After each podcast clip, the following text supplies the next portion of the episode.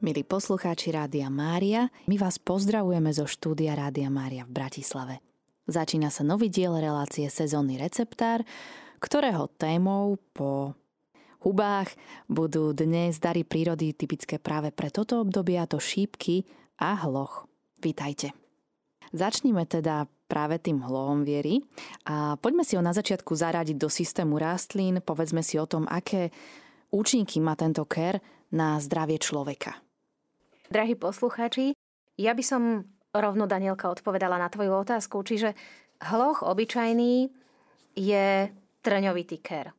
Naozaj je pichľavý, ale je aj rozkonárený stromček podľa toho, aký druh zrovna nájdeme. Ako strom môže byť vysoký 5 až 10 metrov s hladkou sivou kôrou. Listy sú veľmi typické, pretože sú nerovnako zúbkaté. A na líci sú lesklé a na rube svetlo zelené. Kvety má biele, intenzívne voňajúce a vytvárajú také chocholíkovité vrcholíky. Plod hlohu je veľmi podobný ako šípka svojou farbou.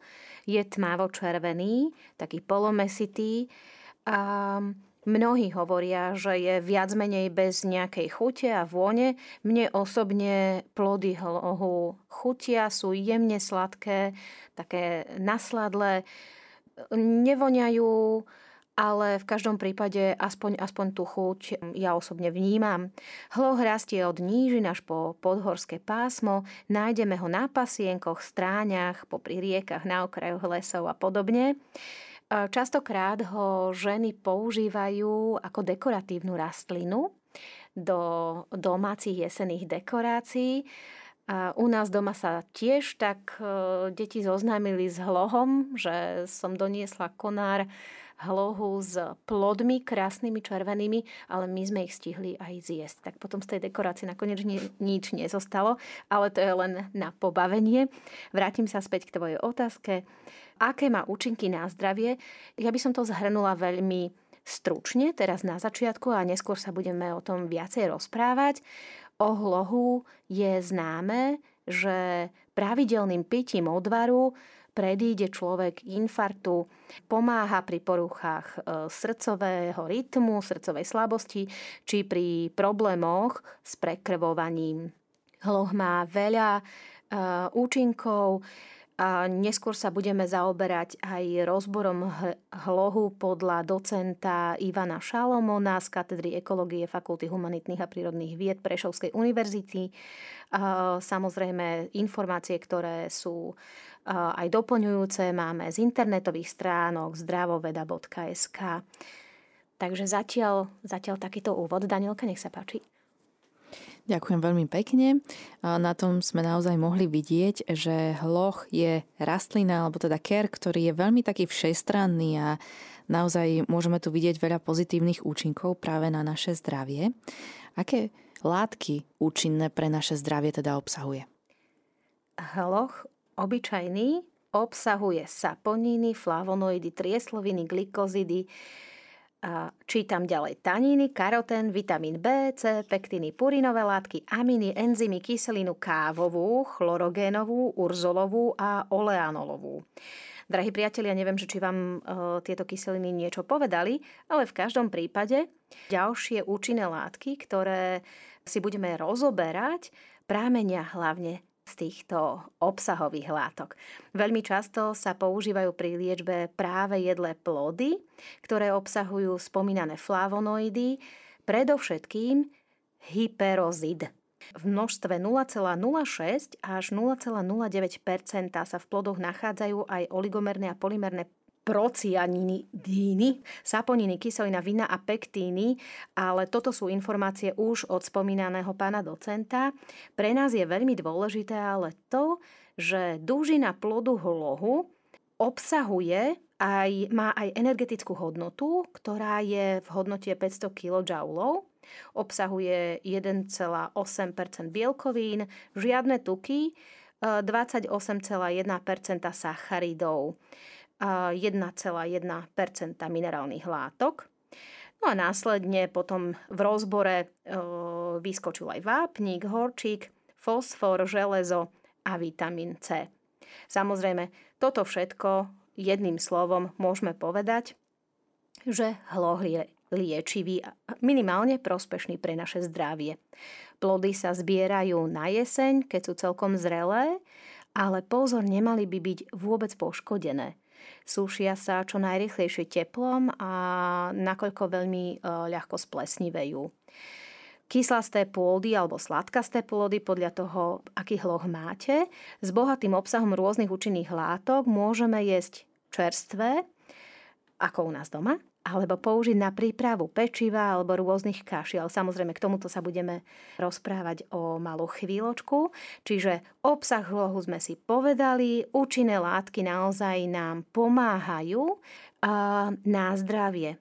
Ako sme spomínali, hloch pomáha pri srdcových ochoreniach, začínajúcej srdcovej slabosti a nedostatočnom prekrvení srdcového svalu, pri ischemii srdca, stenokardii, angine per, eh, pectoris, hypertonii pri srdcovej neuróze ale, drahí posluchači, tu treba naozaj veľmi upozorniť, napriek tomu, že sa uvádza, že hloh má účinné látky na zdravie, že má pozitívne účinky na zdravie, všetko treba prediskutovať so svojím lekárom, čiže konzultujte so svojimi lekármi, pokiaľ chcete užívať hloh ako liečivo.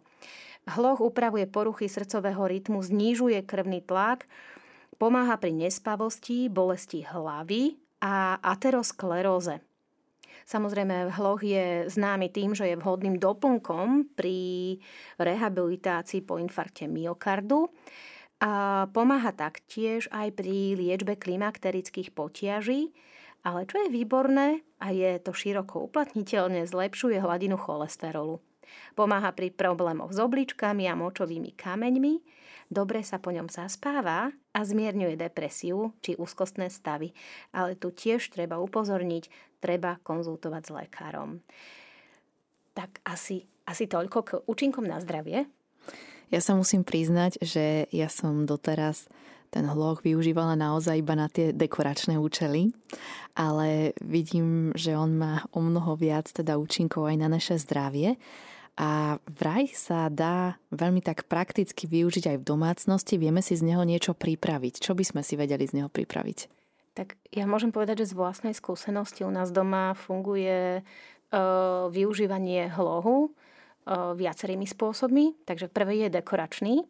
Dekoračný účel. Následne e, na jar my zbierame jarné lístky, také tie mladé výhonky, mladé lístky, z ktorých, e, ktoré suším a následne robím z nich čajík, alebo e, z nich vyrábam tinktúru. A určite odporúčam každému obrať si kvety hlohu. Oni vonia tak slad, voňajú sladko. A čajík je z nich tiež výborný. Samozrejme je to otázka osobných chutí každého jedného z nás, ale nám doma chutí. A kedy by sa, v ktorom období by sa mali oberať tieto kvety? Kvety sa oberajú na jar. Mm-hmm. Je to jedna z prvých rastlín, ktoré kvitnú. Ano. A kvietky sú veľmi vhodné aj na prípravu tinktúry. U nás doma ja nazbieram kvety, dám ich do pohára, väčšinou do takého trojdecového a zalejem 40-percentnou vodkou a následne mám hlohovú tinktúru a s ňou ďalej e, pracujem. No ale samozrejme, netreba zabúdať na plody, o ktorých sme si pred malou chvíľočkou povedali, že, že majú množstvo účinných látok na, pozitívnych účinných látok na ľudský organizmus. Plody teda môžeme jesť surové, taktiež z plodov sa vyrába tinktúra, ale sa rovnako dávajú aj, vyrába sa z nich omáčka, ja niekedy plody aj suším a následne ich robím, spracovávam drvením do čaju a plody ešte môžeme využiť normálne aj do varenia. Drahí posluchači, ja vám poviem recept na výrobu tinktúry z hlohu. Takže 250 gramov zrelých plodov a 40% alkohol. To je to, čo potrebujete. A príprava je nasledovná. Očistené a umité plody nechajte obschnúť. Ja si pomáham a urychľujem proces obschýnania, tak pomáham si e, utierkou alebo papierovou kuchynskou utierkou. Jemne plody roztlačím následne, ich zalejem 40-percentným bielým alkoholom. Ja používam vodku, tak aby boli plody zakryté. Premiešame a necháme luhovať 2 až 3 týždne. Hotovú tinktúru následne predsedím cez plátno alebo cez také husté sito, nalejem do tmavej flašky a používam zhruba 10 kvapiek trikrát denne ale ja si to potom následne prelejem aj do takej menšej flaštičky, kúpim si vždycky kvapkadlo a e, pomocou kvapkadla to používam, nepoužívam e, kávové lyžičky, ako, ako mnohí posluchači spomínali, ale radšej, radšej takto presne, e, pretože má účinky na srdiečko, tak aby človek presne vedel, čo si dáva a samozrejme, opäť opakujem, treba to konzultovať s lekárom. Samozrejme z hlohu je možné ešte si vyrobiť aj sirup. Na to potrebujeme 500 gramov, čiže pol kila čerstvých plodov a 750 gramov cukru.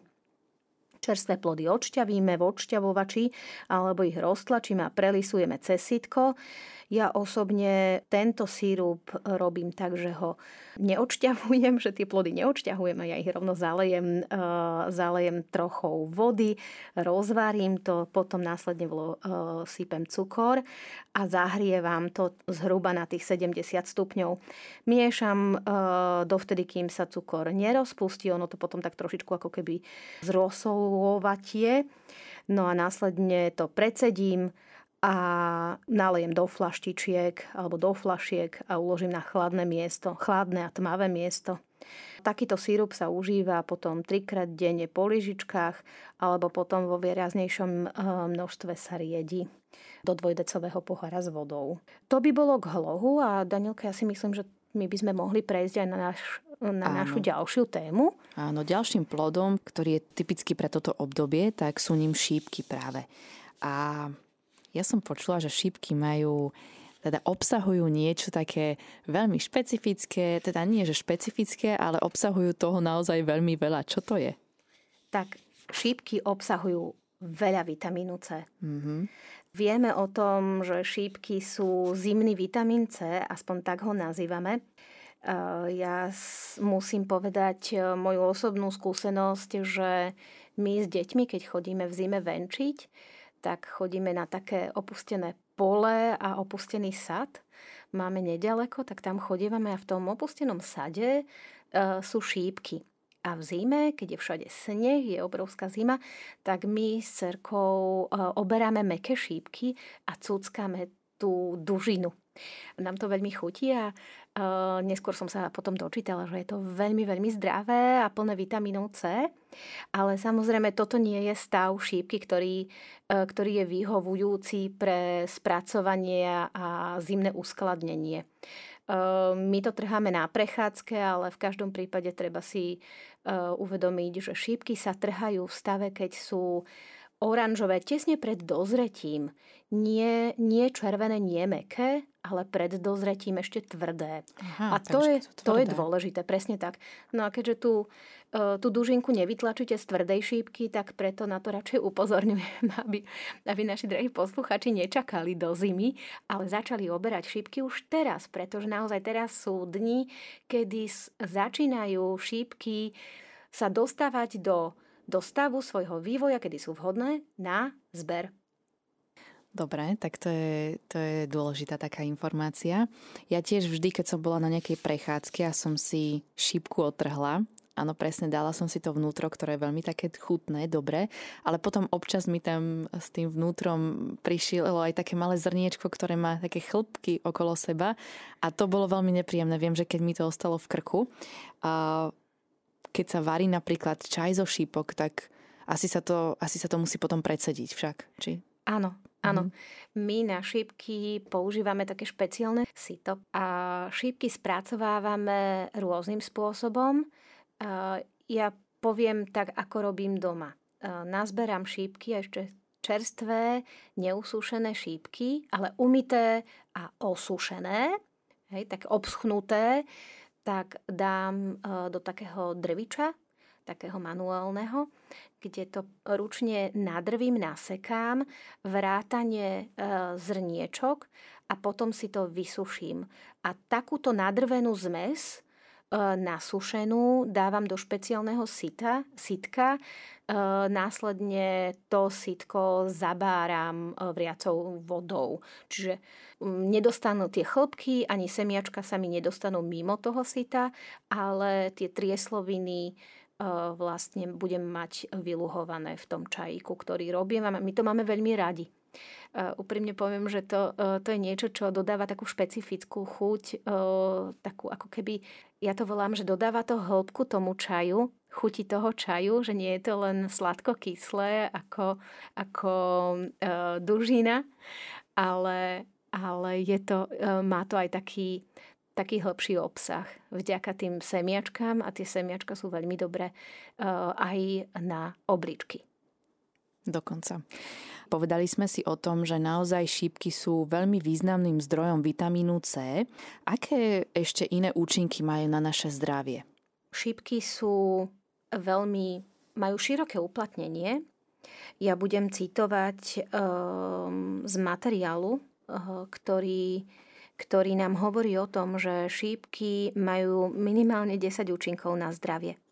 Šípkami môžeme bojovať proti rakovine, pretože obsahujú bioaktívne zlúčeniny, ako sú fenoly, kyselina askorbova, čiže e, to je ten vitamín C, beta-karotén, triesloviny a pektíny, ktoré pomáhajú obmedziť oxidačný stres, ktorý inak vedie k rakovine. Ovocie účinne potlača zápal a bujnenie rakovinových buniek. Šípky teda znižujú migráciu buniek rakoviny prsníka, pomáhajú predchádzať rakovine hrubého čreva a konečníka. Extrakt šípok predchádza epitelovej chorobe, ktorá môže byť spôsobená radioterapiou u pacientov s rakovinou v hlave a krku. Zistilo sa tiež, že ovocie, teda šíp, zastavili aj rast niektorých rakovín, ale tu, drahí priatelia, by som bola veľmi opatrná. Samozrejme, môžeme na základe obsahu šípok konštatovať, že môžu pomôcť s pozastavením alebo so zvrátením niektorých rakovín, ale samozrejme nie sú jediné, ktoré, ktoré sa na takýto proces podujmú hej, alebo používajú. Šípky obsahujú aj likopén, čo je zlúčenina, ktorá im dodáva červenú farbu je obľúbený pre svoju protirakovinovú aktivitu. Stimuluje komunikáciu medzi bunkami, ktorých poškodenie vedie k rastu rakovinových nádorov. Čiže to bolo e, o šípkach a rakovine. Ale v každom prípade veľmi známe je pôsobenie šípok na podporu imunity. Všetci poznáme účinky raketníka rašetliakovitého, ale, e, ale šípky obsahujú tiež také množstvo vitamínu C, ktoré nie je zanedbateľné. Mimoriadne významná je však aj bioaktívna kombinácia vitamínu C, pozor, s ostatnými liečivými látkami, ako napríklad s likopénom, ktorý je rozpustný v tukoch, preto ho organizmus môže dobre využiť. A tu ja by som chcela upozorniť na semiačka, ktoré sme spomínali. Častokrát ja nájdem informáciu, že semiačka šípok sa vyhadzujú ale keď si uh, dáte tú námahu a semiačka šípok napríklad upražíte, následne rozdrvíte, tak zistíte, že majú kopec oleja. Že tá nádoba, v ktorej ste ich drvili, tak zostane mastná. To znamená, že to sú tie tuky, uh, v ktorých je likopén rozpustný. Čiže ono naozaj, pán Boh to zariadil tak úžasne, že nám dal také plody, také ovocie na jeseň a na zimu, ktoré obsahuje všetky látky potrebné práve pre náš organizmus v tomto období. A to si, to si treba uvedomiť, aký úžasný dar máme od Pána Boha práve v takejto jednoduchej šípke. A to je jeden z nespočetných darov, ktoré nám dáva takto v prírode. Ale budem pokračovať ďalej a už len spomeniem, že vznikajúci vitamín A chráni bunky pred vplyvom voľných radikálov a sliznice pred vírusovými a bakteriálnymi infekciami. Šípkový čaj od dávna patrí k domácim podporným liekom proti prechladnutiu. Šípky však pomáhajú aj proti paradentóze, pretože vďaka kombinácii vápnika rutínu a vitamínu C sú najlepším prírodným liekom proti paradentóze, krvácavosti a ďalších ochoreniach ďasien. Dostatok vitamínu C v organizme pomáha predchádzať mnohým problémom so zubami a ďasnami a umožňuje zachovať si pevný chrub až do vysokého veku. Šípky však pôsobia aj ako analgetikum – karotenoidy a flavonoidy nachádzajúce sa v šípkovom čaji majú práve tieto vlastnosti, čiže analgetické vlastnosti, vďaka čomu je tento čaj veľkým liekom proti bolesti. Či už ide o chronickú bolesť, alebo akutnú bolesť, poranenie alebo podvrtnutí napríklad. Protizápalové a analgetické vlastnosti môžu pôsobiť veľmi rýchlo. Šípky však detoxikujú aj telo. A šípkový čaj má preháňajúce a močopudné vlastnosti. O tých močopudných vlastnostiach sa dá veľ, veľa porozprávať, dôlež, dôležité však je, aby ste vedeli, že naozaj e, šípky môžu účinne pomôcť telu eliminovať toxíny a nežiaduce tuky a soli. Ak mávate často zápchu, alebo máte slabý metabolizmus, alebo oslabený imunitný systém, môže byť dobrý čajík šípkový na vyplachnutie toxinov z nášho tela a zníženie samozrejme záťaže našich obličiek i pečene. Tento čajík vám pomôže alebo môže pomôcť tým, že stimuluje rýchlejšie trávenie a zvyšuje frekvenciu močenia. Šípky znižujú cholesterol, to sme si už povedali pred chvíľočkou. A e, práve tento pokles cholesterolu alebo zníženie cholesterolu môže znížiť riziko srdcových ochorení, čiže ono to ide ruka v ruke e, s tým naozaj, čo sme si povedali pred chvíľočkou o hlohu. A je veľmi zaujímavé, že že v prírode nájdeme mnohokrát šípky, ker šípok a ker hlohu vedľa seba. Čo je veľmi zaujímavé. Minimálne u nás v sade, v starom sade, to je to je tak, že tam, keď ideme na šípky, tak hneď vedľa je hloch.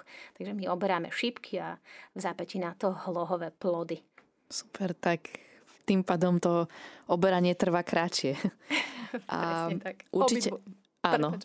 Určite... Obidve picha. Prepač, to som chcela povedať, že, že treba sa poriadne obliec a treba si dať bundu, drahí priatelia, Áno. pri ktorej vám nebude ľúto, ak si ju trošičku natrhnete. Určite, určite je najlepšie, keď si tieto šípky naozaj sami poberáme. Niekde teda, kde vieme, že šípky rastú, ale ako postupovať, ak si šípky chceme kúpiť?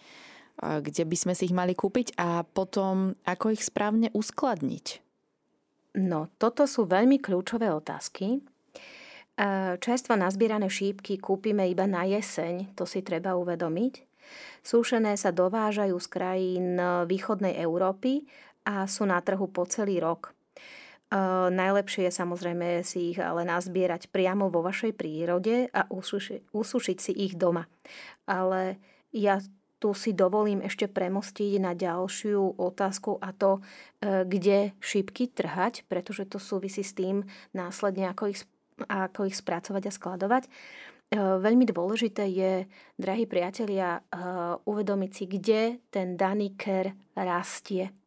Keď ideme si natrhať sami šípky, je dôležité, aby sme ich netrhali na dolnej časti svahu, ktorý je súčasťou aj poľnohospodárskou pôdou, ktorá je hnojená mnohokrát e, aj chemickými hnoj, hnojivami, ošetrovaná proti, proti e, chorobám a škodcom.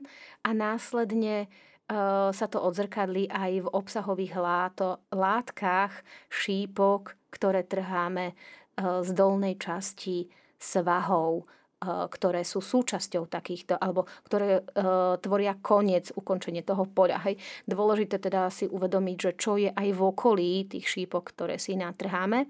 Samozrejme, ideálne je trhať v lese, kde vieme, že, že žiadne poľnohospodárske um, zložky, ak to môžem takto nazvať, nepôsobia na obsah e, týchto zimných plodov.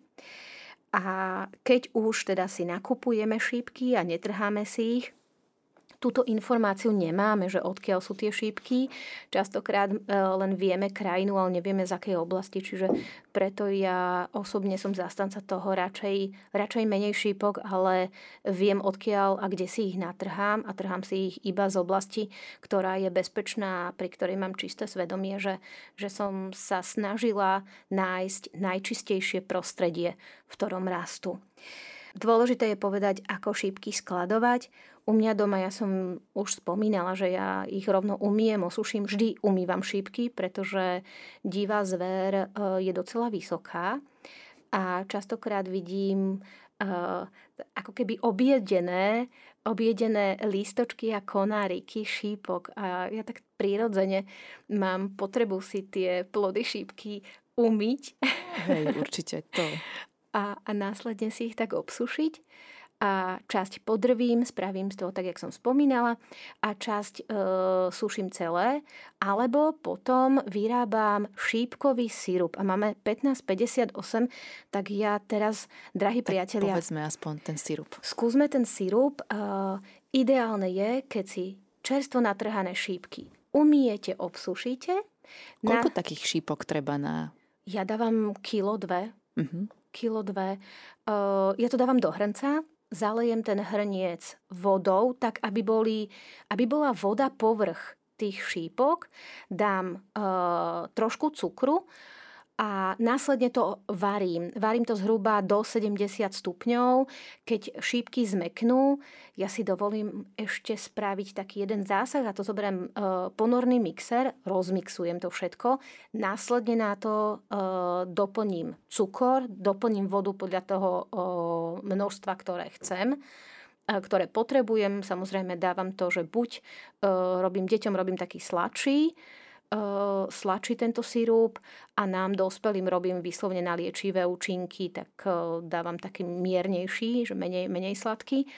No a následne cez také špeciálne husté, husté sítko a látku pres, uh, predsedím túto zmes, aby sa mi tie semiačka a také tie, tie pichliačiky, ktoré Áno, sú na tých semiačkách, presne tak, aby sa mi to nedostalo medzi, medzi zúba jasno, ja to nemám rada.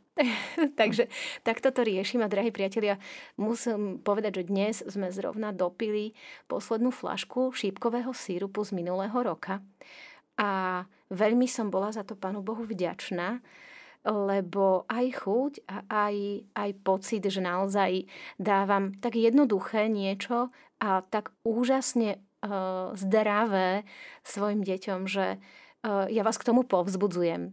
Choďte na prechádzku, budete mať uh, zdravú prechádzku, natrháte si šípky a ešte si spravíte úžasný sírup, po prípade si nasúšite šípky na čajk. Áno, ale mňa ešte predsa len zaujíma taká jedna otázka, keď si povedala kilo a pol, dve kila e, šípok, tak koľko približne fliaž z toho vyjde sirupu? Keď robím veľmi sladký, tak doplňam potom aj vodu a podľa množstva tej vody samozrejme e, mám 4 flašky alebo 3 flašky. Používam 5 e, flašky z vodky, čo mám tinktúry, čo vyrábam, tak do tých flašiek vlastne ja si nalejem a používam ich ako sírupové flaše. Ale do, e, treba to dať určite do tmy. Vždy do tmy. Ja nedávam samozrejme kyselinu citronovú, lebo šípky samotné majú veľa vitamínu C, ale drahí priateľ, ešte je veľmi podstatná vec, aby som nezabudla, na to, aby sme e, ušetrili čo najviac vitamínu C, treba tento sírup robiť e, na pokrievke alebo s pokrievkou treba, e, netreba ho nechať vypariť. Takže preto som aj hovorila, že podľa toho množstva, ja dávam radšej menej vody na začiatku a radšej doplňam podľa potreby a podľa množstva cukru, aby som nemusela príliš veľa e, potom e, odparovať, lebo vlastne sa odparuje a ničí sa aj vitamín C. Mne sa páči vaša domácnosť. E, podľa mňa u vás je väčší výber sirupov ako v hoci ktorej reštaurácii alebo nejakej prevádzke. Naozaj to by som chcela zažiť, lebo vy máte naozaj obrovský výber tých sirupov zo všetkého. Hlohovy budem vyrábať teraz cez víkend, tak môžem doniesť ochutnať. A môžem to... vám porozprávať pondelok budúci. To sa určite veľmi potešíme. My sa v tejto chvíli s vami lúčime a stretneme sa opäť budúci pondelok a prajeme vám ešte požehnaný čas z Rádiom Mária. S rádiom, ktoré sa s vami modlí.